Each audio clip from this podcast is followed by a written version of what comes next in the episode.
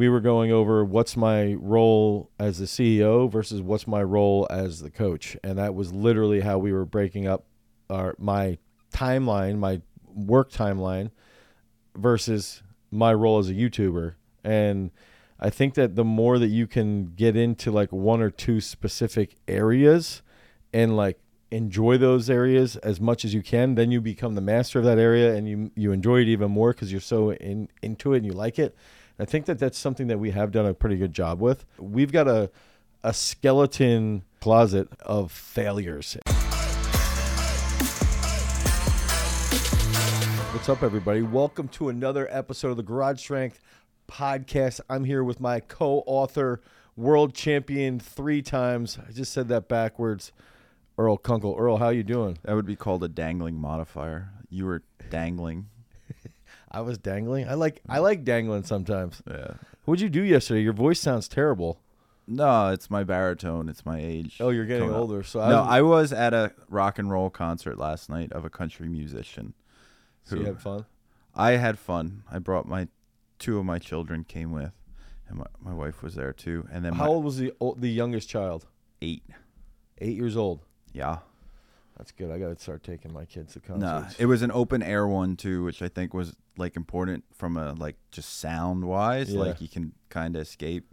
Um, I have taken, I don't even know if she remembers this, but my middle daughter, I have taken her to like, gr- like basement shows, but had headphones on her the whole like, Yeah, so just- she like almost like just so you don't blow her eardrum. Yeah. and she's not bleeding from the ears. and she like loves music and probably doesn't even.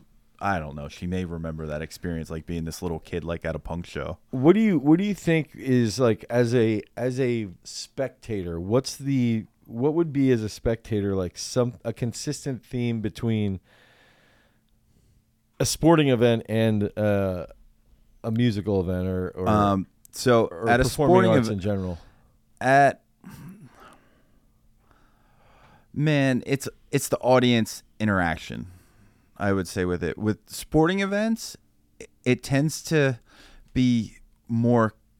It's it's almost funny like the J like you go to like watch a high school game or something Yeah, like yeah, yeah. the JV game's like the opening act like Yeah. people aren't in the seats people aren't paying attention no one kind of cares and what's funny from the like other aspect like in music like the opening act sometimes is Sometimes better. really good. Yeah, or like just as good as what's like coming up. So it's like, what are you doing? Yeah. Like, why are you there for? Like, are you there for the clout? Like to say like I did this, or you like there because like you really love the music, do you? Type of thing, Right. you know. Um, and I guess the same thing could be said about sports too. Like, who's there at the JV game actually watching like the freshman kid that's probably going to develop animal, yeah. and see what happens there. Um, audience reaction to it, and it, it's always there's more of a.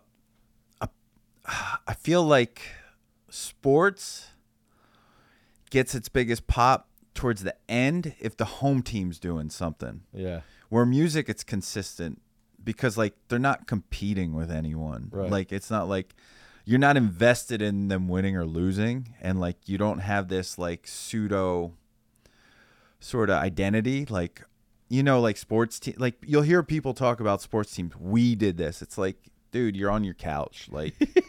I, I know you're a fan and it's part of your identity and it's who you are and like Yeah. it, it's a way you can socialize. No with one people would ever do that as a as a musical fan. to make a connection, but you're not like, oh, we're up on stage. Like, Yeah. n- no, they're like, you get that. Like, I don't. That's one big difference there, and it w- it was a country music artist too. Um, so Yeah. it was. I should just say it was Jason Isbell in the 400 unit. Like, it was have fun time. I, I've never. I'm. I, I have very bad. I'm not like a country. Yeah, he um he sings about very human topics in a very human way. I'll have to check it. and he has a i always think he has a very great turn of phrase like the one song was like um used to be a ghost town but even the ghost got out Ooh. like that's he played that one last night um if i sit facing the the wall i could be anywhere Yeah. like talking about being in a bar like i think that's the line so and there's just like these little one line quips where i'm just like yo i can feel that yeah. like it if It makes you feel a little fuzzy inside. maybe a little more sad. a little bit of both. Like the the one song, Like, yeah, I can relate to him. Shit, that's depressing. like the one song um when we used to be close like he opened with it and it's like i like this song a lot like i like it a lot um but i was talking to julie about it and she's like yeah it's this i'm like i don't know i'm like i think the guy used to be close to died of a drug overdose and like Yeah. the narrative of it like he says like i hope your daughter remembers your smile Oh Jesus. and then it's like and just like the way he sort of changes like tenses and verbs then Yeah. and i was just like and it's like you're like rocking out to this and you're like that's really like it's sad, sad. um that's how you change, uh, you know, accessories in a workout, though. yeah and i won't even talk about the song that's like essentially about the male's part in taking a woman to get an abortion and oh like God. yeah see L- listen like you're getting depressed just talking Yeah. i had a real good time last night Yeah. should we talk about sports because no one cares about yeah, that let's go. Or do they, Jason? Wh- What's the audience saying? Shut up. Tell us they said shut up. Come on. Keith is just mad that we're late. oh, That's Keist. yeah. Well, sorry. We were doing things to make sure it was better. Apologize. I wore the swole shirt, Keist. Just for him. Yeah, I think he commented on it. I was like, I'll wear it. Gotcha Racing loves the shirt, by the way. Uh oh. Oh, good. He actually got a shirt. Sweet. Um, all right, we're talking about training something specific. Should I start with the imagine? Yeah, let's go. All right, all live people, I'm reading this, so don't like judge me. So imagine, Dane, Judge him. you are chiseled, physically fit, and love what the mirror reflects back. Imagine you are financially thriving, with your bank account going up, your work-life balance kicking in, and success is compiling. What's success? How's that defined? It's just let it happen. How do we define it in this room? We're not defining it right now. I have four tenets that define success. You can bring those up right after I'm done imagine. imagine your emotions are in check, and happiness and joy are the default, with sadness creeping in here and there, because you got to have a little bit of both. Imagine your spiritual place is right in the world, your mental game is on point, and you are reading books, checking out podcasts, and providing yourself with experiences to upgrade that gray matter. And your general overall environment is top billing. Just so happens you're the healthiest in your life, and you're damn near 40 at this point. Ooh. Tell us about that feeling, Dane, and your four tenets of success. Let's start there. Oh. uh, I actually do think so. So, as far as like the the success stuff is concerned, I think one big factor for me personally is I've struggled a lot. You know, I'm I'm a very emotional person, and and I struggle controlling my anger and aggression and aggression. Um, I heard that when people are angry and aggressive, it's just needs not being met. Yeah. Well, I also think it's it's yeah needs not being met. It's uh it's a sign that something's irritating you and you you can't communicate it internally with whatever that is that that is uh, irritable to yourself or you're not remove you're not changing uh your your headspace around like something is irritable. And i think that as i've matured and gone through therapy and and dealt with this quite a bit is that something's irritable or annoying, flip that mindset and mind frame and turn that into if it's annoying, why is it annoying? What would I be doing right now if this wasn't annoying? And now, okay, if this is annoying, figure out how to make it not be annoying and either turn it into an opportunity or just or just go do something else so that it's not annoying. You're you so know? proactive. well. So I think it. I think that It's almost like you. It sounded like you were taking ownership of it. yeah, yeah. like yeah, instead because of it- letting it own you, you're like, well, I, and I think that's the biggest thing with emotions, and the hardest thing for me to learn was it's me that that is really allowing this to be so um, irritable or or whatever, having having the like to dig at me. no one makes you feel that way. Yeah. you feel that yeah, way. I feel that way, and I'm interpreting that, and even to the point where people, this is the the when people say things to me like you should do this or you should try this, I don't need to necessarily. I don't need to do anything that anybody tells me I should do, but I think there's a point to like going through the lens of like, well, why are they telling me that I should do this? Do I really need to do this? And is it valuable to do that? But then I, uh, the big thing to, to take it back to your question then is like, consistently in in religious discussions and stuff and I was a religious studies major especially in Confucianism there's like very key things. Theologians know nothing about my soul. Right. Well, okay, that's fair. Um, and they don't really. That was a Jeff Tweedy line. Uh, so in Confucianism, which is not technically a religion, it's more so uh, theoretical philosophy to follow on how you're treating people, and essentially there there's like three to four key things that you have to do, and I think that if we can identify for us, for ourselves, personally, you know, and this is my own experience, is that if everything that I'm doing falls through the uh, can I cultivate that inner power, the feeling that I that I get when I do something enjoyable, the feeling that I get when I am I motivated in the morning, and whatever that feeling is for me, is this thing that I'm embarking on doing that? Is it creating some sense of uh, reciprocal relationship? So is it helping me develop uh, a social responsibility to other people and have positive impact on other people? Is this bringing me tr- true joy? And I believe that true joy is really the the definition of being happy, whereas some pleasures or money or whatever can bring you happiness for sure. They help. Yeah, but is it true joy or not? And sometimes it might be true joy. To be totally fair, or then, it just eliminates a stress in your life. Yeah, yeah, yeah. And then finally, the last thing would be, um, as I'm older, you know, because because almost being 40 and I have children that rely on me now, it's like, okay, uh, you know, is this is this cultivating uh, financial stability for my family?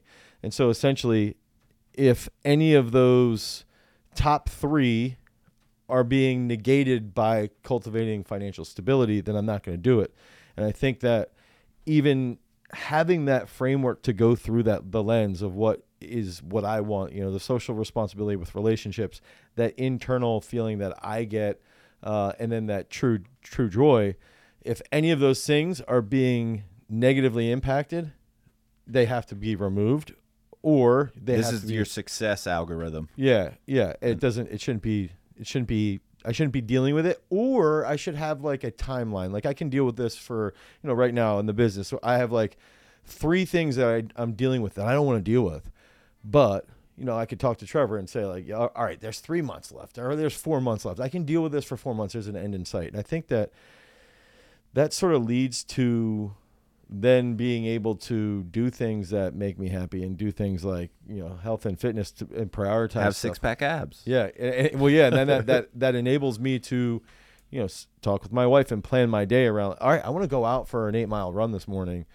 I I, I want to try to get back so I can then go film five YouTube videos or four YouTube videos with with Jason, and, and because that's the stuff that does bring me joy and that makes me healthier. And then in turn, I want to, you know, keep myself healthier, maintain that so that long term I can commit to relationships and help develop more race, relationships, which also is something that brings me joy. So you like having friends? Yes, I like having friends a lot. I like people liking me, and I and ultimately I think the biggest thing for me personally, and probably for a lot of people, is that we really just want other people to like us. Yeah, and accept us for who we are. I would say accept. Yeah, that's okay. Like um, I was reading something somewhere, and people were talking about an uncle or something like that and they're like it's clear my uncle is autistic and it's amazing to watch like his sort of like age group peers kind of like judge him for being autistic where like a younger generation you know this the nephews and cousins are just like that's just who my uncle is like more accepting yeah, of like yeah, yeah. what autism is or who that person is and just like just let them be like yeah, um, I know. Yeah, like hey, they're silly. Like if y'all didn't know, Dane gets really loud sometimes. oh man. like it just screams. It's like all right, that's just Dane being Dane. He's excited about something. Yeah. Like let it happen. That was Simon dealing with me this morning. Actually, he's like, "Dude, how much caffeine did you have this morning? Why are you doing this? What are you doing right now? Why are you being so obnoxious?" So have you ever heard of like the pillars of wellness? Maybe. And it's it's like spiritual. I don't know them all. Like it's almost like a corporate HR thing too. Yeah. But like it's kind of general and like if you go through it like it kind of makes sense it's like wellness finances like spiritual you know like you just have things that you do i don't know Well, I I think, dude. I mean, even AA has this. Like, Yeah. Narcotics Anonymous have this, and it's like something that that I've forgotten is with all the stuff that you do or that you're engaged with. If you can just create the lens to work through, it makes it simplifies things, and it's like I'm a I'm a I'm very good at being like an expander and like making things and, and thinking through things. what do you just- mean by expander? Like I, I could take an idea of it- we had a meeting earlier how can we make the on-site gym more profitable? You know it- it's doing really well. It, it's the best year we've ever had how can we make it more profitable off of that? And i can expand that concept and be like next year quarter two quarter three we need to do one two three four things to make it and it might it expands it but it makes it more complex. We've got a we got a lot of moving parts that then we have to think about. And I th- I think so. Someone like myself, who thinks real big picture like that, I struggle to then simplify it to get it done, and I think that's where that's I where think all your five personal assistants around you help you out there I think you help quite a bit with simplifying things. I think Trevor helps tremendously with simplifying things. I think you know as I think through my my wife last night when I dude, I was on a tear last night for like two and a half hours, and she's like, this morning when we woke up, she's like, I don't know how you actually get anything done. Like I the whole night from like eight o'clock to like ten forty five. I was just going with ideas and like what I where I see the gym in 10 years and what I what my goals are and how I want to build this really cool stuff so I can make these things complex but she's like she's very much a a simplifier. She can then take that and be like, "All right, we've got to start here. You're thinking, you know, 20 you're thinking 2030 right now. You're thinking 2035. I'm thinking like 2023 right now." and and I think that that's when I when I look through the lens of those tenets or whatever you want to call it, for me personally, like, and I, you know, I've talked with Caitlin about that stuff. It really does help me zero in on my daily tasks. And even even yesterday, I told her I was like, you know, oftentimes I'll come up here in the afternoon after, you know, we'll we'll do work in the morning and then I coach, and then when I come up in the afternoon, sometimes I have about an hour and a half to get some stuff done, some more work. And if I'm programming or anything along that those lines, sometimes I sit down and I and I I don't get stuff done. I, I I'm Well, sort of lost because I'm just thinking about ideas. There also may be a time you need to to sort of decompress too, that you're not giving yourself in the middle of Yeah. all that as well. Yeah, that's true. Where you can hit like a reset button. Mhm. It's I don't know. It's like taking a nap. It's like Yeah. going, all right, I have to try this again. I still want to keep working, but if I do it right now, I'm too fatigued mentally to actually focus and give it the effort it needs. so so one thing I've been practicing with that is like I'll sit down and I'll just write down five things when I get back in the office. And it's like I'll I'll get my planner and like yesterday I, I had this and I'm like okay what do I want my 10 year 5 year 2 year 1 year quarter monthly weekly daily? What do I want to be? And I and I wrote all this stuff down. Then I had to write a program for my one swimmer. I had to fulfill your notes for the football book. I had to fu- Finally, I had to fulfill Trevor's notes for the football book, and then I laid out my marathon plan out of my phone that I've been keeping track of, and I put it into my uh, into my Google Drive, and that was like I just I'm like all right, that's all I have to do. Just write those things down, and if I can get them done in an hour and a half to two hours, I'll be good. And if I can't, it's okay. And I think that that's where the reset of like, what do you want to do right now? That's what I need. yeah, that's do. the structure there Yeah. too. That it sounds what I was hearing from you with like, hey, I can go on idea after idea after idea, is where, and I don't mean this as like I do mean it as a critique, but not like a bad thing. You need someone to provide you that structure Yeah. to help focus, like I need a simplifier like Trevor Yeah. or Caitlin or you. just laser it in here. Here Yeah, we go. All right, this is what we're hearing. You need someone who listens to you too, is what it sounds like. Yeah. Who can hear what you're trying to get at and be like, all right, you know how to get there, but we got to, like, let's target. Yeah, and I think that part of my issue has always been that I've always wanted to do everything, and now over the last, I mean, I mean, really since probably COVID, it's been like I, I can want to do all these things, but I can't do all these things. I have to have people help me do them, and have people own those things so that we can get there as an entity. And I think that that's that's also like a big step of like you know we always have like the you know you talked about it and I I hate these words. I hate these words. But in the past my anger is is I feel this way because of you and I'm I feel entitled. And I hate that word, but I, I Entitle or anger?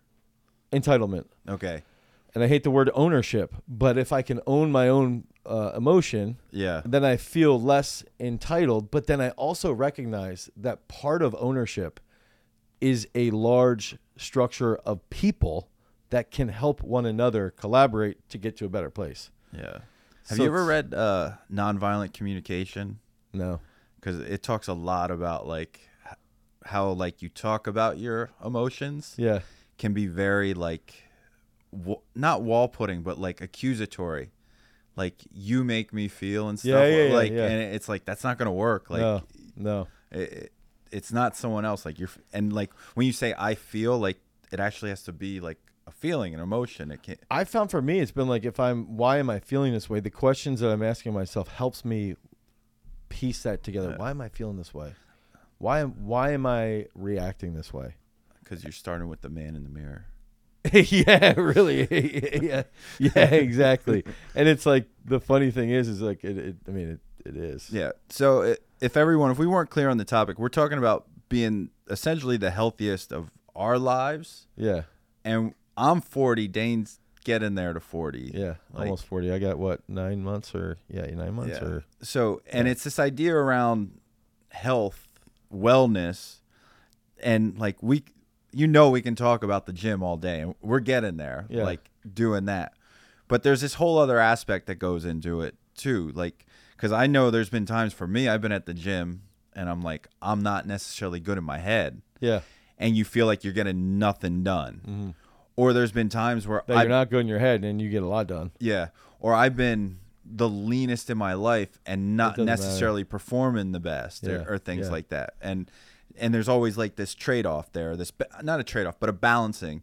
And the more you can balance your scales, Yeah, like just the better you operate in all aspects. yeah, yeah, for sure. I think I think, and I think that's the other overarching thing around you know the video re- we released today was like the leanest I've been, and I'm 39 or whatever. Um, I think I think part of that discussion is also like moving forward for me.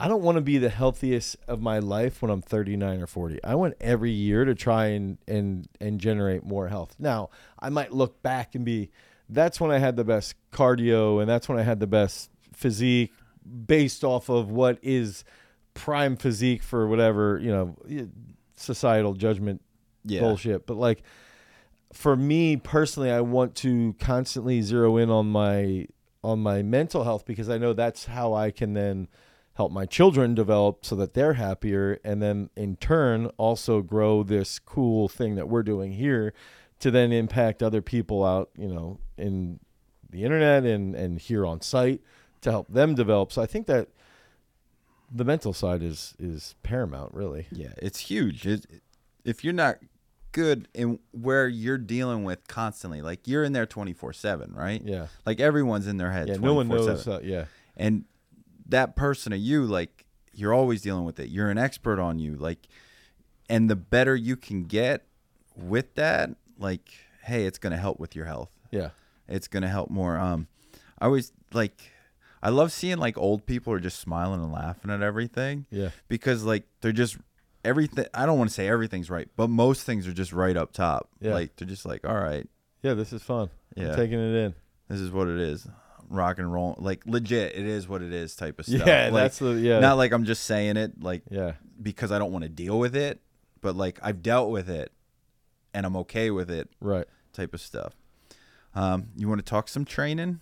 Yeah, I at, can talk at the ripe of old age at 39 Absolutely. around uh lifting weights. You're still doing that, right? Yes. Hey, Still- I just deadlifted five or two thirty for easy double on Sunday. Oh wow, you're That's really strong. Five. That's five. I think I could still pull six hundred. I do. You should do it. Maybe. What does the audience think? Should Dane pull God 600 pounds it. by the end of August? End of August. I'm gonna be in. Fr- I, That's what I'm proposing. I will say this. I you the benched stress building on I? I benched three times in the last like 10 days. And my first bench day was I did 315 for like 10 and Jeff was making fun of me like you can't even get 12 anymore. And then day 2 or day 3 I did 145 for 10 and then I did 150 for 8 or 9 or something like yesterday or 2 days ago and I'm You're like so weak, Dane. well, I was just sitting there. I'm like, I'm still like, it's crazy how fast I can get that back. So I think if I would push my deadlift like every five days, I think I I could do it. Could you do like a 500, 400 squat? You'd need to do a 400 bench for you. I couldn't squat 400 right now. I could do it, but it'd be hard. Maybe we do a 500 de- or 600, 500. I keep wanting to do something like this where I would pull like 550, and then and then like run a 5K and see what would happen. do you have to do the 5K at a certain speed or just do it? Just just do it, Baby. or like run five miles or something. I think that would be cool. I like the 5K more because it's more standard than a 5. Well, because 5 miles is shy of the 10K. Right? 10K 6 2? Yeah, yeah, you're right. Yeah, Yeah. Yep. Nah, do the 5K. 5K. 3 1. Yeah, three one's not that. Do That's pretty easy. And then you should do the reverse. Do the 5K first, then pull the 550. I mean, you could do a 10k and then do the at the end of the 10k, then deadlift 550 again. When We you call run, that the palindrome workout. when you run your marathon, you should pull 500 either before as a warm up or after you're done. it would have to be before. That would be cool. it would though. have to be. That's how you should warm up your hamstrings. yeah. I think that's the big the big factor for me has been with lifting. It's like, okay, what days am I going to lift my upper body this week? And then and that doesn't really bother me one way or the other. Jason and I almost always have some filming that will involve plyometrics. So I I'm literally like half the time just like all right, this day we got a peak strength video doing this or a GS video doing that. I'll count that as my athlete day because I'm doing plyometrics at least once or twice a week it's the leg day. The leg day is always on Sunday, and I've got to run Sunday mornings, and it's always like, it's like last week I ran six miles, and then I came in, I squatted, and I did that deadlift, and like, it's still hard for me to like, The range of motion's tough, right? yeah, like the first couple sets, and I I've been squatting first. Um, and even with, with how I'm using the app in, in peak strength, I'm using the athletic fitness portion and I try to really set it up. Now the the hard part is that because I'm doing the marathon stuff, like I look at when I click on weight loss, that's what I'm the one I'm I'm using. It it won't have my deadlift. Like the deadlift's not there. So you Super have to, heavy. like, replace it, Yeah, or- so I'll be like, all right, this is the one thing I'm going to alter in here. And I, but I think that the the unique part for me has been as I've started to do more of the zone 2 stuff, I've noticed that I can hold faster miles at a lower heart rate, like drastically faster miles. Like this morning, seven and a half, eight miles. You know, none of them, none of my miles were under like a nine thirty, and that Or over a 930. over over over nine thirty. Yeah, and for a seven and a half mile run, that that's pretty solid for me. Yeah. you know, so it's like for that. That's where I need to gauge my running, so that so I think that Yeah, like, you came from like a 13 minute one Yeah, mile. literally- literally thirteen minute one mile. now yeah. you're holding like sub nine and a half for seven and a half miles. Like and my a- heart rate stayed around one fifty one. yeah, that's really good. Yeah, Like that's thanks, Earl. you're welcome.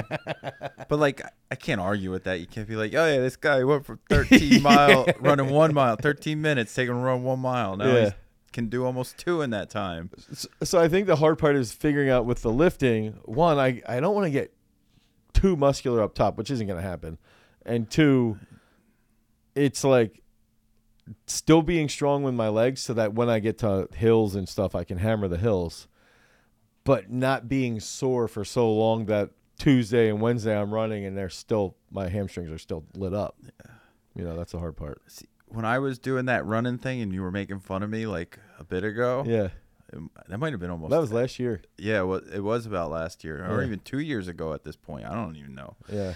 um, my muscles never hurt me.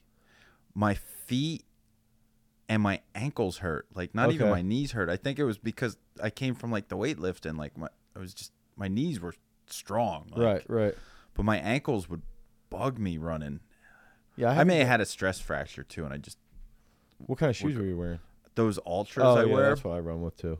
But I, I think when I was like buying them, I didn't tell them. I was I was like, yeah, I want to start here, and you know, it's like, oh, I'm an athlete. I I can do this. And I probably up the vo- the volume Yeah. of miles like way too fast or something like yeah, that. that. that I mean, I did that as well. I did the exact same thing. Um, I think that's the interesting part around training when you're older is it's like bouncing back and forth and just playing the game and recognizing like it is the long game. And I think that's where as you're getting older, you have more of the the wherewithal to realize you will still push like an egotistical male, but you will recognize quickly and you can bounce back. Whereas when you're younger, when I was 18 to 25, like I was just pushing, pushing, pushing, pushing, pushing, and never wanted to back off ever. And I wouldn't back off because I'd be like, ah, if I back off, I'm a bitch. yeah, I might miss something. And sadly, I still say these things to my athletes who are Yeah. 18 to 32. I'll be like, I know better. why are you backing off?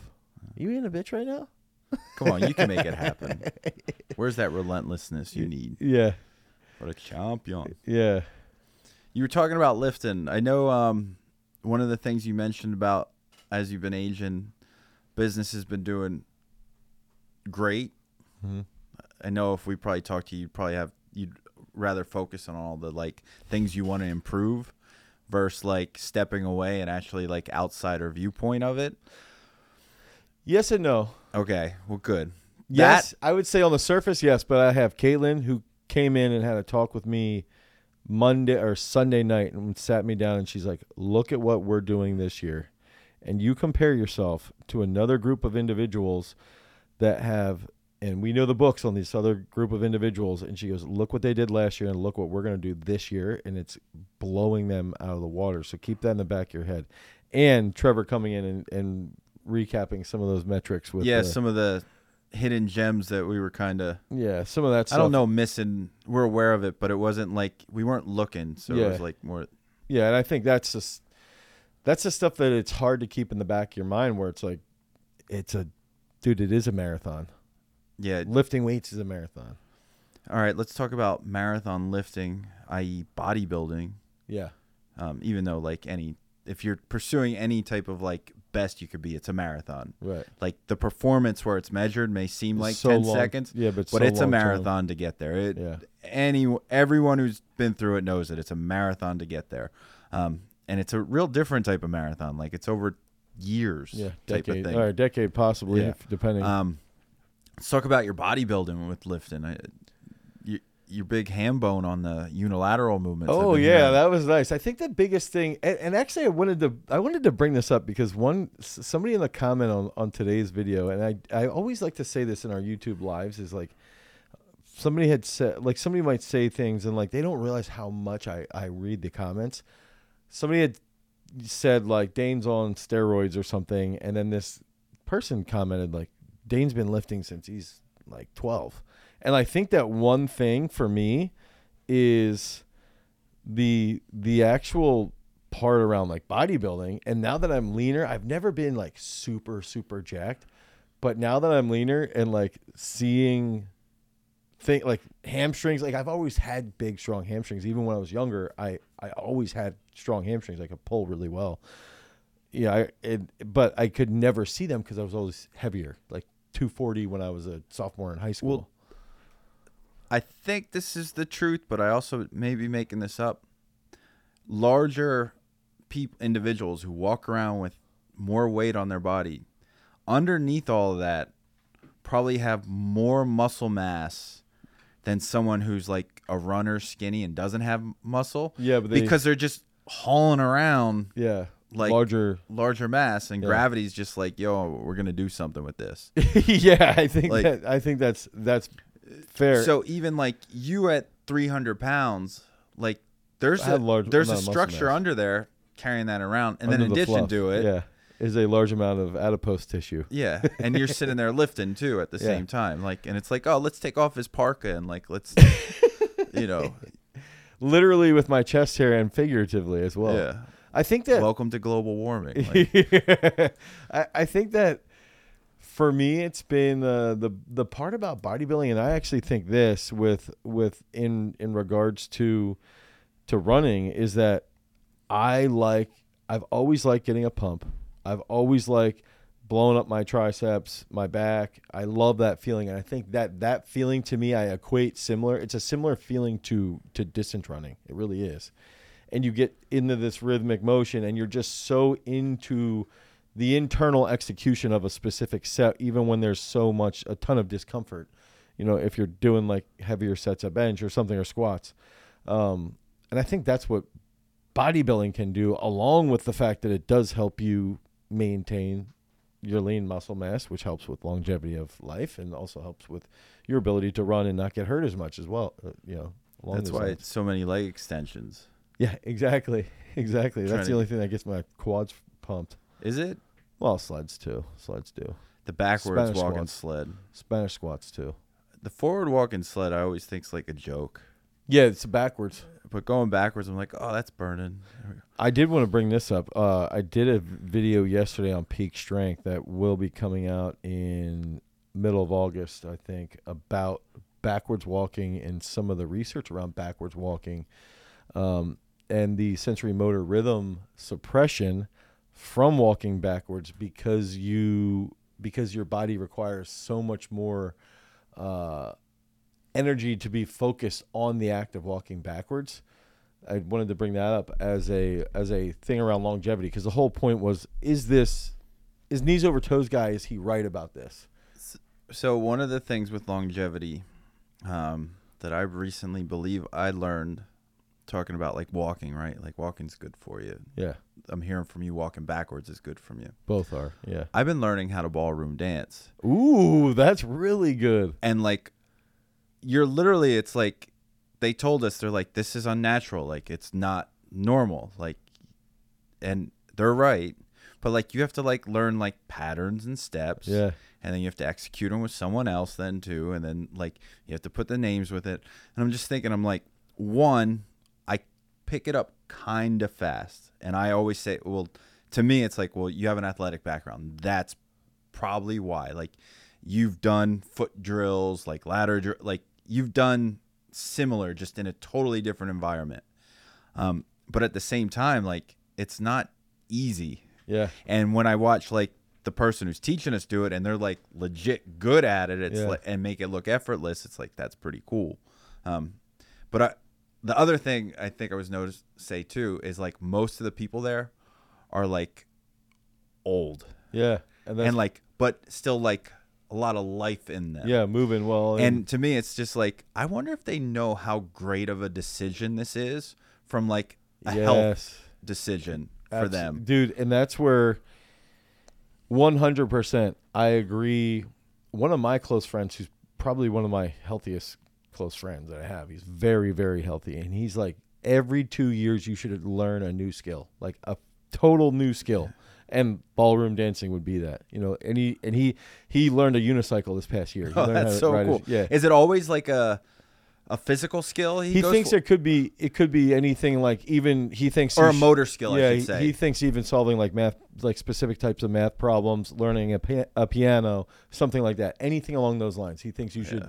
Any type of technical skill um but he he would echo that and i even think there's a there's a video right now that's sort of viral about this older guy that i told jason about that he somebody's asking him do you remember how to skip and i brought this up a lot like dude, skipping is to me similar to ballroom dancing. Like we should be skipping for the rest of our lives. One of my um favorite experiences as a child or something like I remember like vividly was in a gym class. I, I had to be in like kindergarten or first grade and there was a substitute teacher there and it was like, All right, we're gonna skip now.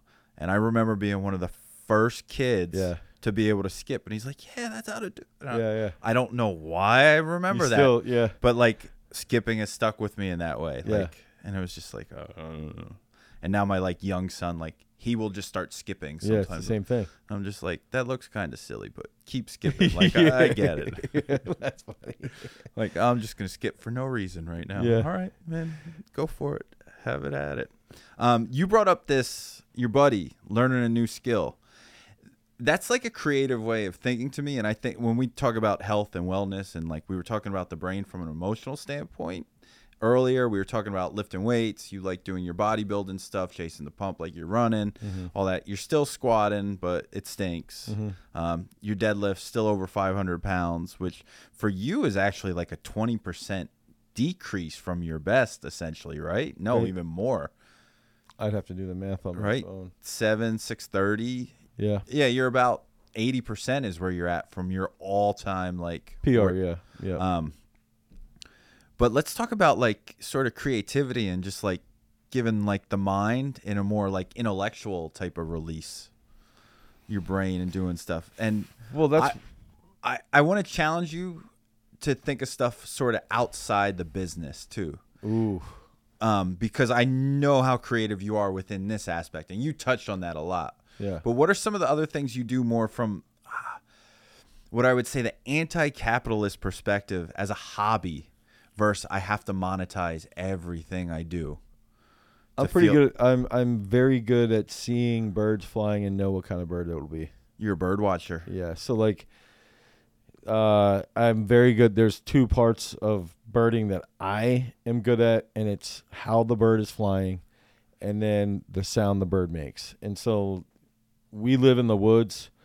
Um, we got a lot of gray catbirds. We got a lot of wrens, cardinals, blue jays, things like that. And you can also hear, especially with like a blue jay, you can hear. Uh, we got a lot of flickers as well. Uh, you'll we'll, we'll do we hear owls all the time. Anyway, Dane's a druid. so when I when you hear like a like a blue jay will have a specific type of announcement. Basically, if there's like a a Do you try to mimic the way they chirp at all? not really I, Okay, I- but you can hear it and like Yeah, identify it. Yeah, and you can hear something's going on.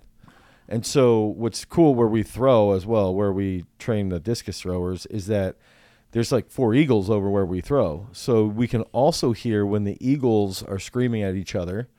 Uh, and like an eagle might fly over and they start screaming and another one comes in.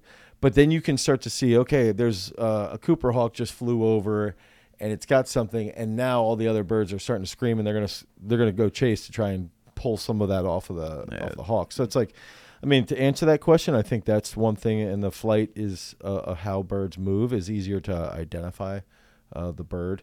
Um, another another. Can I give an example Fruit trees. that's kind of a work one for Dane? Yeah. I, and I know I challenged you not to do this, but today we were in a meeting and we were talking about um, DTC exercises.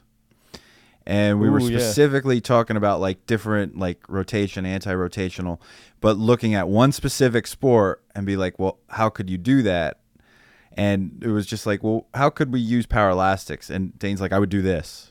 Yeah, yeah. And it was like, all right. And then there was another thing. Well, how do you do this specific movement? Well, what about this plyometric movement? And Yeah. then what about this too? And it was like, and it was funny. I asked the question, and you saw his like, I don't want to say his eyes roll up, but like disengaged from what was going on to think about that and be creative there, So I, I think which that, was still on task, but like it was Yeah. just like you. Uh, it's almost like that hone in now. All right. I, th- I think that one thing I'm good at that goes along with my auditory memory aspect is like when I hear things, I've I've always had good good rhythm of listening and good ability to uh, predict like beat drops and stuff like just. I played instruments for 13 or 14 years of my life. And I'm not like you, but like to a point where I had pretty sound, like consistent. I'm not that good. I just do it for fun. Well, so I, I have like good rhythmic feel, and I participate in music listening quite frequently. But I think that part of that is like a development of mirror neurons. And so when I see somebody moving, and the question that you were giving around the digs, right, was like, I can feel what I'm watching in my head when when I'm doing that. So then I start to think about the joint angles and the speeds to then get out of that and to problem solve it. And I think this goes back to when I was younger and I first opened Garage Strength. It was like we had a very regimented way to go about training that has changed pretty dynamically over the, the years because now I, I used to look at them like, well, you don't train that specific movement. Um, you just do cleans and snatches and, and squats and you'll be able to do it. And to a point that's true, but then there's you can train that specific movement. So I used to take that and and not want to touch that. Whereas now I can I want to take that because I would be afraid to touch it. Now I'm taking it. Like, that's something I'm somewhat fearful of in the past, and now it's like it's an opportunity to try and create greater athleticism and greater. Uh, and that's where I think you can take strength and create somebody who to become more athletic. So I have a two part assignment for you. One, I think it will help you with skills I, I hear you saying you have, but you'll also develop a new skill. yeah, I want you to start sketching out the exercises that Oh, you wow, imagine. I'm a really bad drawer. I'm gonna give you Can I use stick figures? Yeah, that's almost how I would think you would start. It's really easy. Like I shouldn't say it's real easy, but like it's very basic. So here are my I'll give you two pieces of advice for drawing. One, everything you draw is just a line. Yeah. All right? It's just a line. Two, just see the basic shape and that's good enough to start.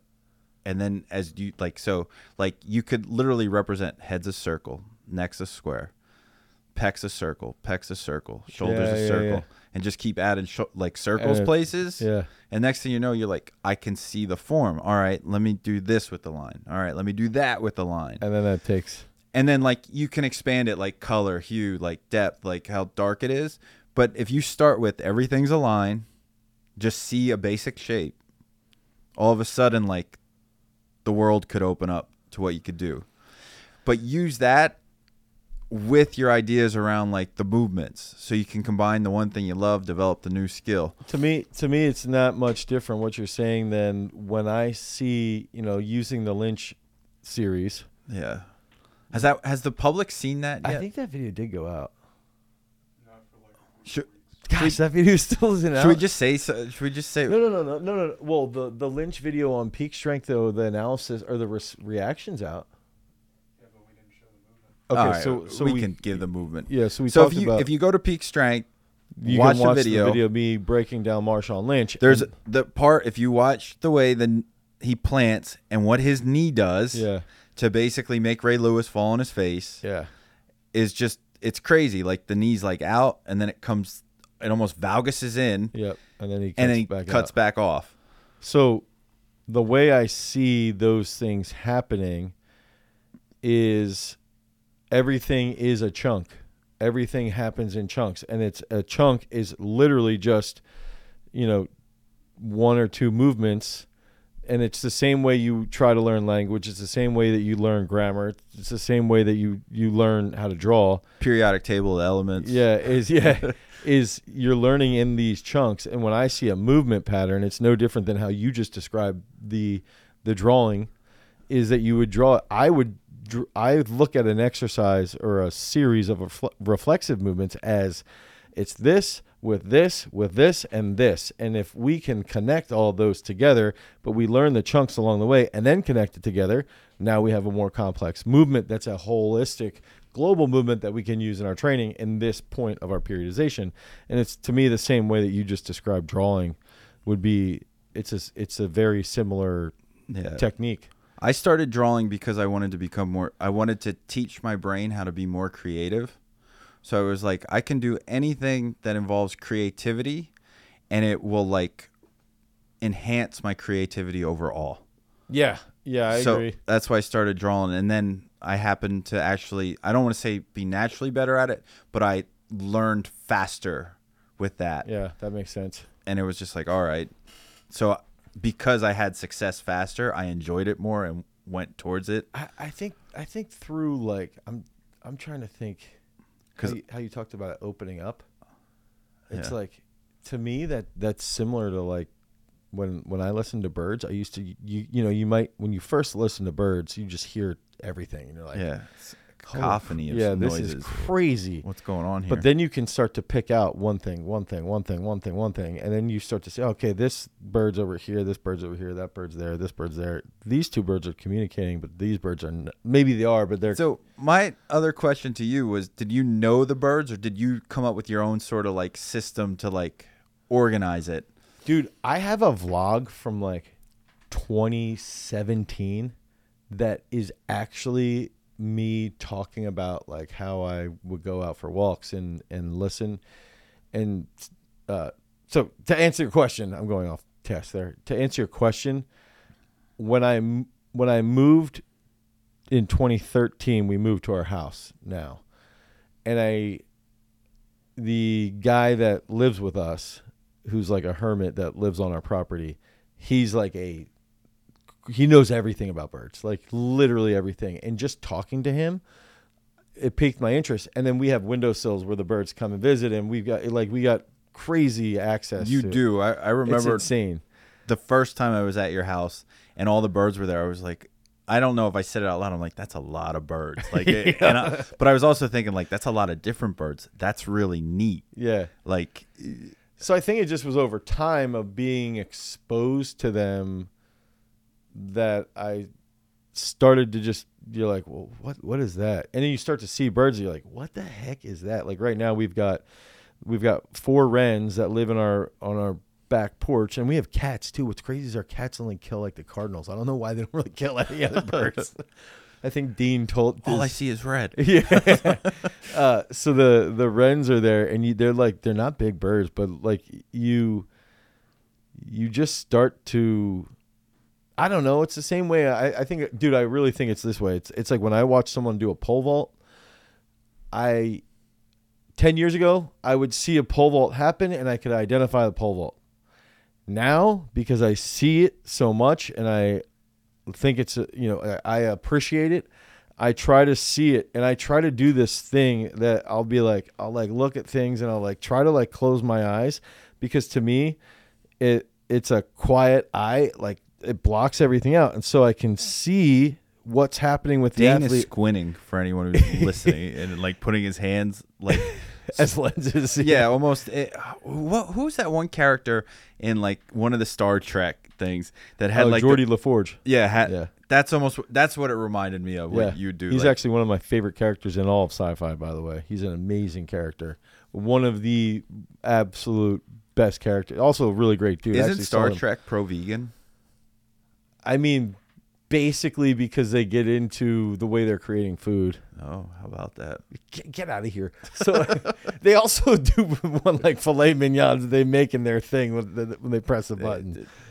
Was an animal. Let me get back to this. So, so, so when I when I'm watching someone do a movement, and, and this goes back to the birds, is like I try to see how it, how it happens as pieced together as I almost can. like frames in a. Yeah, in a and I think that that's a skill Or that comic people book can panels. learn too. Is like making a high speed movement slower while it's happening, and you also become more attentive to what's occurring.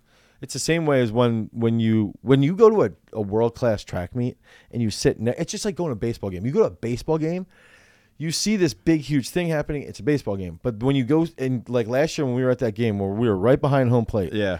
You can start to see really you start to see the arm slots. You start to see how a batter might be changing certain things what the catcher's doing and you start to see the nuance. And to me that's when you can pick up those skills and, and, and get good at it. So and it's the observation. I was recently at Wrigley Field, and like watching the catchers. You ever notice how they'll put like the one leg out, yeah and they're on their knee, yeah and then they'll pop up from that? yeah I feel like there's a plyometric in there, Of course reflex, there is. like just waiting to happen. yeah of course there is I, I think what we could do with that is just let's grab like the it's three like a, best a Cossack Gwiz throw or yeah, something like yeah. that. we could we could grab we could grab the three best catchers of all time Pudge Rodriguez, One hundred percent, probably number one or which two. is crazy because they always say, I could be wrong with this. I'm not the biggest like baseball like how you should look, but catchers were supposed to be big Well, athletes. yeah. and he was like, I'm a shrimp and I'm super powerful and super like he became like the new version. Yeah. There was a, who's the guy that just retired last year? Um, total badass. I've got a, I I can't remember his name, but he's another one. Benito Santiago's another one. He was a little bit longer, but those are the guys that you would look at, and I bet you we could come up with like three or four series and be like catcher specific explosiveness. That would be a really cool series. That would be real fun. Lots of fun. How's the chat going in o- over there? Yeah. Is Uh-oh. anybody is anybody listening to us? Jason's giggling for all of you. Uh, Yeah. uh, How many people do we have in there? Like three, or on the uh, twenty four? oh, that's fine. yeah. Uh, we'll talk to 24 people. Like, yeah. How many?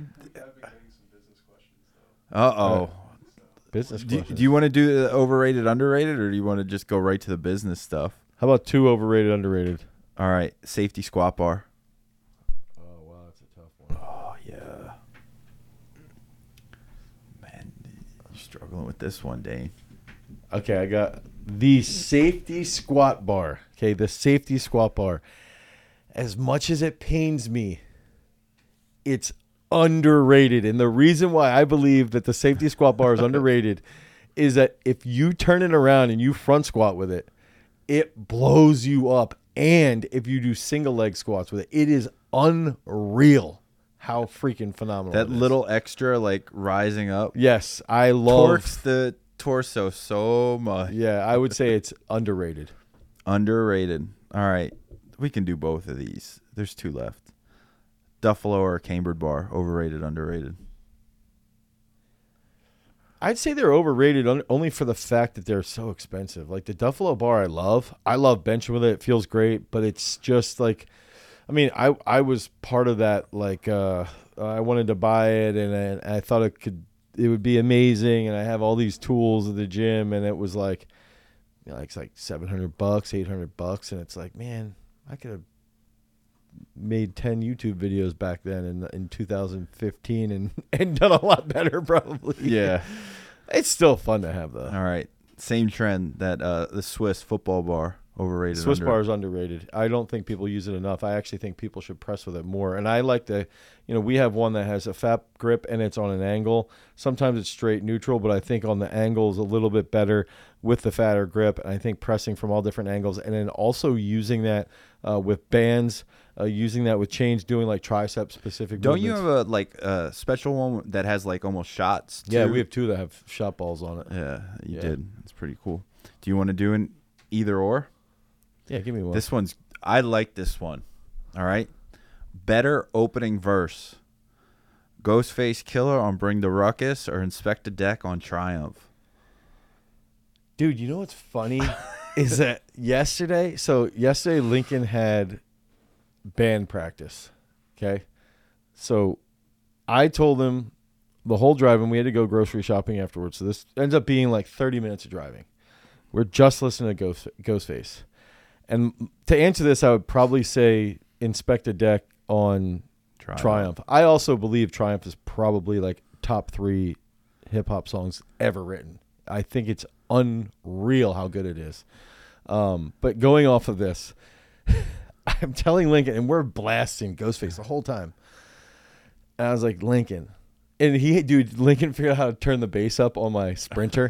so he's blasting the bass and stuff. And I was like, I just want you to know there's one issue here is that Ghostface, is- and he actually we were listening to a, a collab of Ghostface with Kendrick Lamar where it's like this real chill song. I think it's called Hearts, something like that, like Hearts, Nine Hearts or something. Real chill, and then of course Ghostface comes in at like five minutes, just ripping it up like loud, obnoxious. But I was like Lincoln, the only problem with Ghostface is how he spews a lot of very negative things about certain people. And you can't take this to heart. You and, and he's like well why do you think it's okay? I'm like i don't think it's okay but the music's still really good Yeah. so i i, I think it's something i'm struggling with I don't is- I don't know. So I'm of two minds. Either I'm making this up or it is legit where there's like maybe that is actually who it is, or maybe that's the persona of that character of that like Yeah, yeah, represent like hard. who Ghostface Killah is versus Yeah. who the person is Yeah, yeah. and like how they represent that like you know it is entertainment it is art like i don't go and watch like wwe and be like oh the undertaker that's how that guy really is okay, that's fair. Yeah, you know what i'm that's saying yeah. like and they are they're performing in some way so maybe they're like yo we're performing as like these street dons like these Yeah. mul- like and this is who we are or maybe that is actually who they are like you don't know and it's not to make excuses or say hey that's okay yeah, that's but like true. Sometimes like because for instance like doom legitimately said like i it's a character i Yeah. am rapping as a character with everything i say to the point where i had multiple characters i'd sh- like I, i'll be Viktor Vaughn today like and i'll yeah, talk yeah. about Viktor Vaughn as mf uh, Yeah, oh i'm King Geedorah Ghidorah. like where you at like yeah, so that's fair. we, we can separate the art sometimes and not saying like it's right but Yeah. i'm not not passing judgment i think we were talking about that earlier Um, all right, let's hear these business questions in the the the chat. I assume, yeah, those are the audience questions. So this comes from Ingo Arthur. Uh, how do you guys have all these like perf- high level performances from your athletes and are still a profitable business? you work too much. No, I think uh, I think the big thing is like uh, You hire those high functioning athletes, well, yeah, we do have a lot of athletes that work for and they become high functioning employees. Yeah, that's true. I th- I think too the big factor is like trying to separate as much as possible. Like we have a lot of employees that that do very specific things that do make money for the company and then that enables us to also, you know, actually I was meeting with Trevor when you came this morning Yeah. and it was we were going over what's my role as the CEO versus what's my role as the coach, and that was literally how we were breaking up our my timeline, my work timeline, versus my role as a YouTuber. And I think that the more that you can get into like one or two specific areas, and like enjoy those areas as much as you can, then you become the master of that area, and you you enjoy it even more because you're so in into it and you like it. I think that that's something that we have done a pretty good job with. Um, I also think it was you know, one thing that we've got a a skeleton.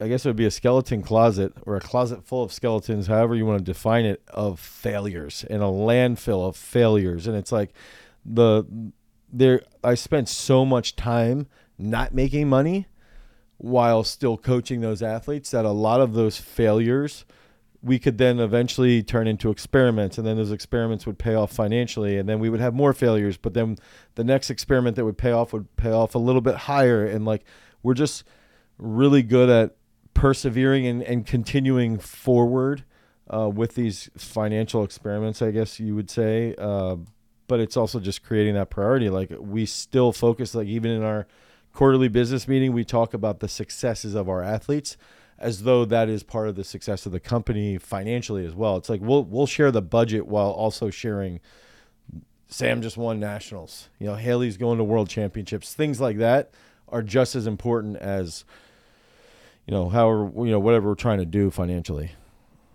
yeah. That's all you, Dane. That one. I'm just, I'm just part of the team. I'm a role player. And this one is a training question uh, from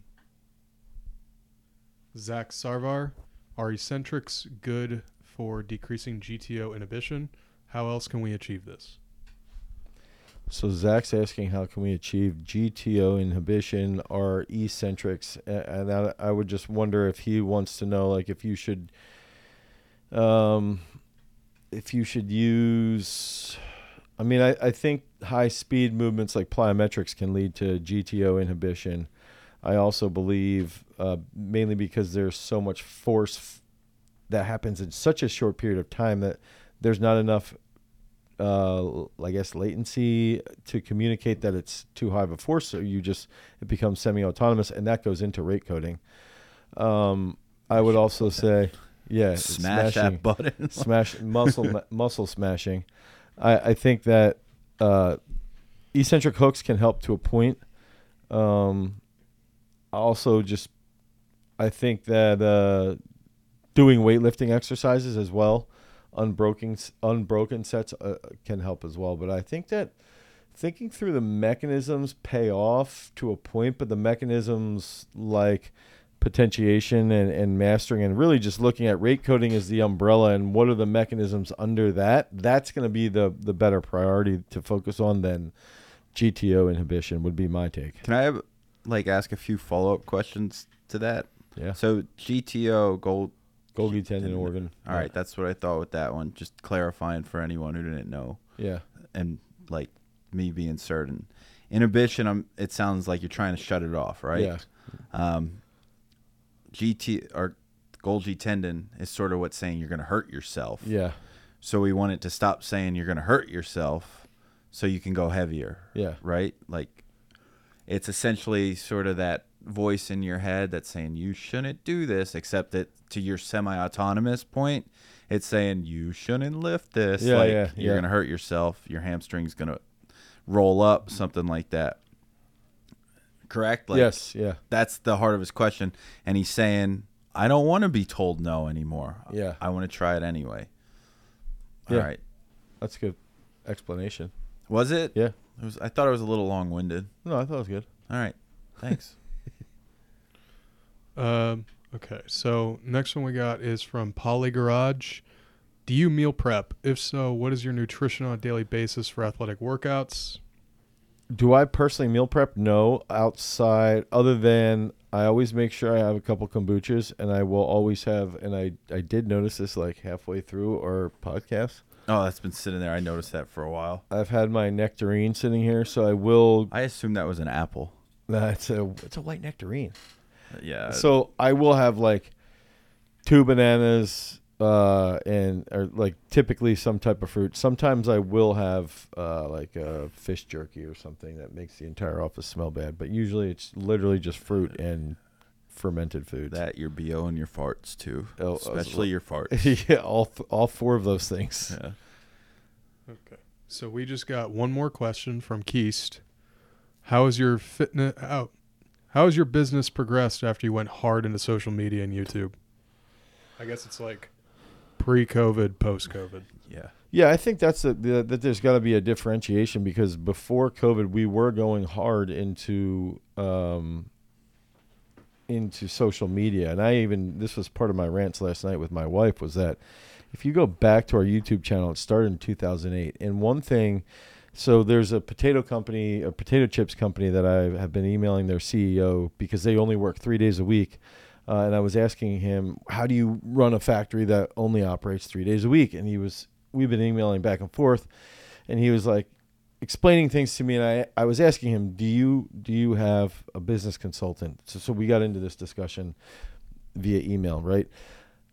Just bear with me here, Keith. So where I'm going with this is that one thing that I want to do on a 10 year plan is that I want to have uh, a system in place that we have peak strength, right? We have our equipment that we sell. We have, you know, potentially in the future some type of supplements, something along these lines. We have uh, our our courses and our certification, and then we want to have inside of peak strength the ability to have custom programming, and and that we would have custom programming in the back end. And my vision is that part of this would be you, you know, let's say if it's Keist, can become a peak strength or garage strength certified coach. And when you when you do that, you take these courses and then you can get licensing to be a garage strength gym in Norway or wherever, you know, whatever you want. Garage strength Norway, let's pretend. So now you have garage strength Norway and then part of that licensing is that you actually learn the the business side uh, behind it. And the reason why I'm bringing this up is because if I would have had a business consultant tell me in 2008, keep putting out special strength exercises for baseball videos, keep putting out special strength exercises for football videos. If I would have just kept doing that on a on a regular cadence, that would have expedited things drastically. I didn't do it, and it's okay that I didn't do it because there's still a learning pattern that we're learning that we're going through now that is way it's so beneficial. So the biggest thing was we were going hard, you know, all the way up to like 2019, 2020 on social but not in the right way. And then COVID happened, and when we got the PPP for COVID, it was like, all right, we're getting this government handout, right? The government's giving us money. My thought was, if the government's giving me money, how can I turn that money into a profit for the company? And that the fact that I got that money, the fact that I got that handout was like, I've got to do something with this, and and I've got to create better jobs and more jobs and and do that, and that support from the government is really what sparked everything else that we have going on right now. So I think that that that sparked this learning process around social and around YouTube that I didn't have previously because I was almost so into like I'm better than you. I'm uh, uh, you know f the world. I can do everything myself. And this actually does tie back into the discussion in the beginning of entitlement and ownership. And it's like, you know, you we all have to own these things as far as ourselves, but we also have to collaborate with one another. And I think that that's the lesson that I've learned is like where I want to go with that that consulting option or the is eventually I want to offer li- licensing to be part of this entity and company or community and help other people become strength coaches and have their own gym and make it way easier for them to be profitable because of the things that we've learned over the last almost 15 years. So I don't know if that was too much or too little or Well, I think just to follow up on it from even It's my- big dreams. one way to follow up on it is like, what do you think the difference was in terms of what you were making in 2018 and 2019 compared to 2021? Content-wise? 2020? Yes. Platform it was put out on too. Yeah, I would say the platform specifically was always geared towards Instagram and it was always geared towards look at what we can do. Whereas now it's we use Instagram well, but we are based on YouTube and then we put out uh, things that are more about how can we help you solve your problems. And I think that that's the lens that everybody should be uh, everybody doesn't no one has to do anything but it, i think that when you think through that goes back to one of my tenets is like helping people socially is part of our responsibility uh, and that creates happiness and i think that that is also what leads to greater collaboration and greater thoughts um, and i think that that that would be where we're at with our content is we're more about like what do we do on site that helps create these freaks that then we can help that then we can educate you on so that you can become a freak or train someone else to become a freak. So I think that's the difference. So one metaphor I think too around the content for you is uh or from garage in general was earlier social media was more about winning games Yeah. where garage strength media now is more about developing your athletes and i'm not saying like Yeah. you as a coach weren't like that but that was sort of like how it was it's like when you say look at us like we do more than you we, we won Yeah. Versus now it's like, all right, let us develop you. Like, Yeah. like we will help you get there. We want you to get there. And I will always say this that this was one of the first places I ever came and you said what you wanted to do and it was okay. And it wasn't I don't know. Yeah. Yeah. Yeah. It was just okay. Like and we'll figure it out. Like you you always had the sense what you wanted to do or what you could think could be achieved. Yeah. And like Yeah. I think that that's that may be this to me from like a mental head point that was the best thing about this place Yeah.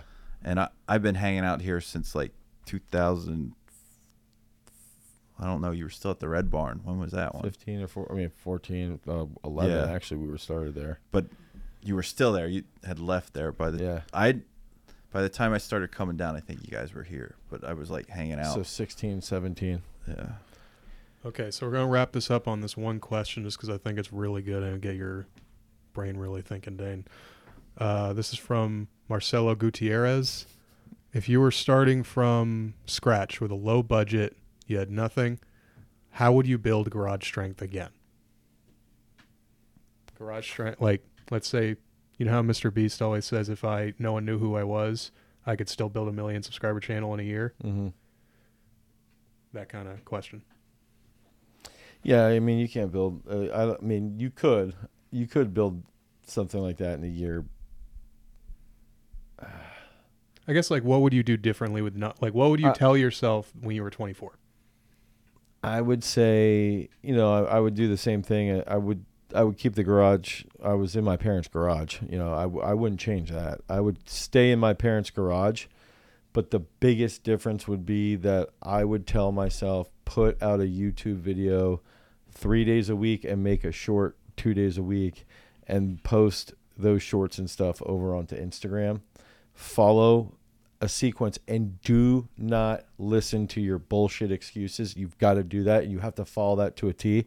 And then at the same time, you better train athletes because I think the biggest downfall of the fitness world is there's so many bullshit influencers. They're you know, whatever they're they're they're providing services online, but they'll their their services are often based off of like one single experience, and they don't actually train massive amounts of athletes. And I think that this is just my, me personally. I think that there's value in still training people in person uh, and then balancing that with that content creation. And then that would be what i would do is start in and save money stay in the in a garage stay in a in a hole uh, in your parents place if you're privileged enough to have that opportunity. And then create content on your cell phone for as long as you can until the channel starts to grow.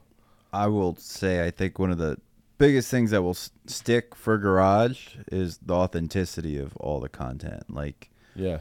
anything that's out there like it has developed it has been used to make an athlete better. Yeah. And it and i'm not talking like the sams and the haleys.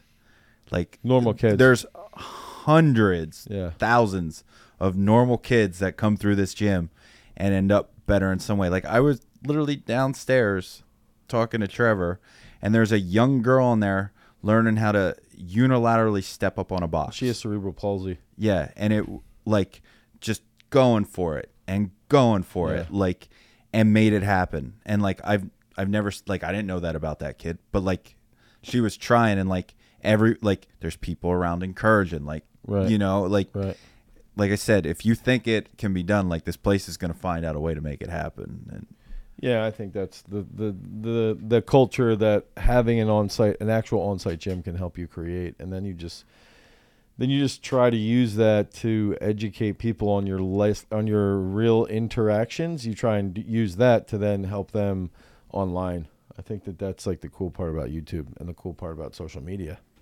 Yeah, I think that's a big factor.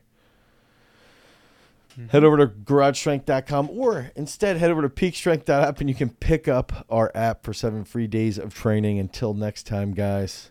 Peace. later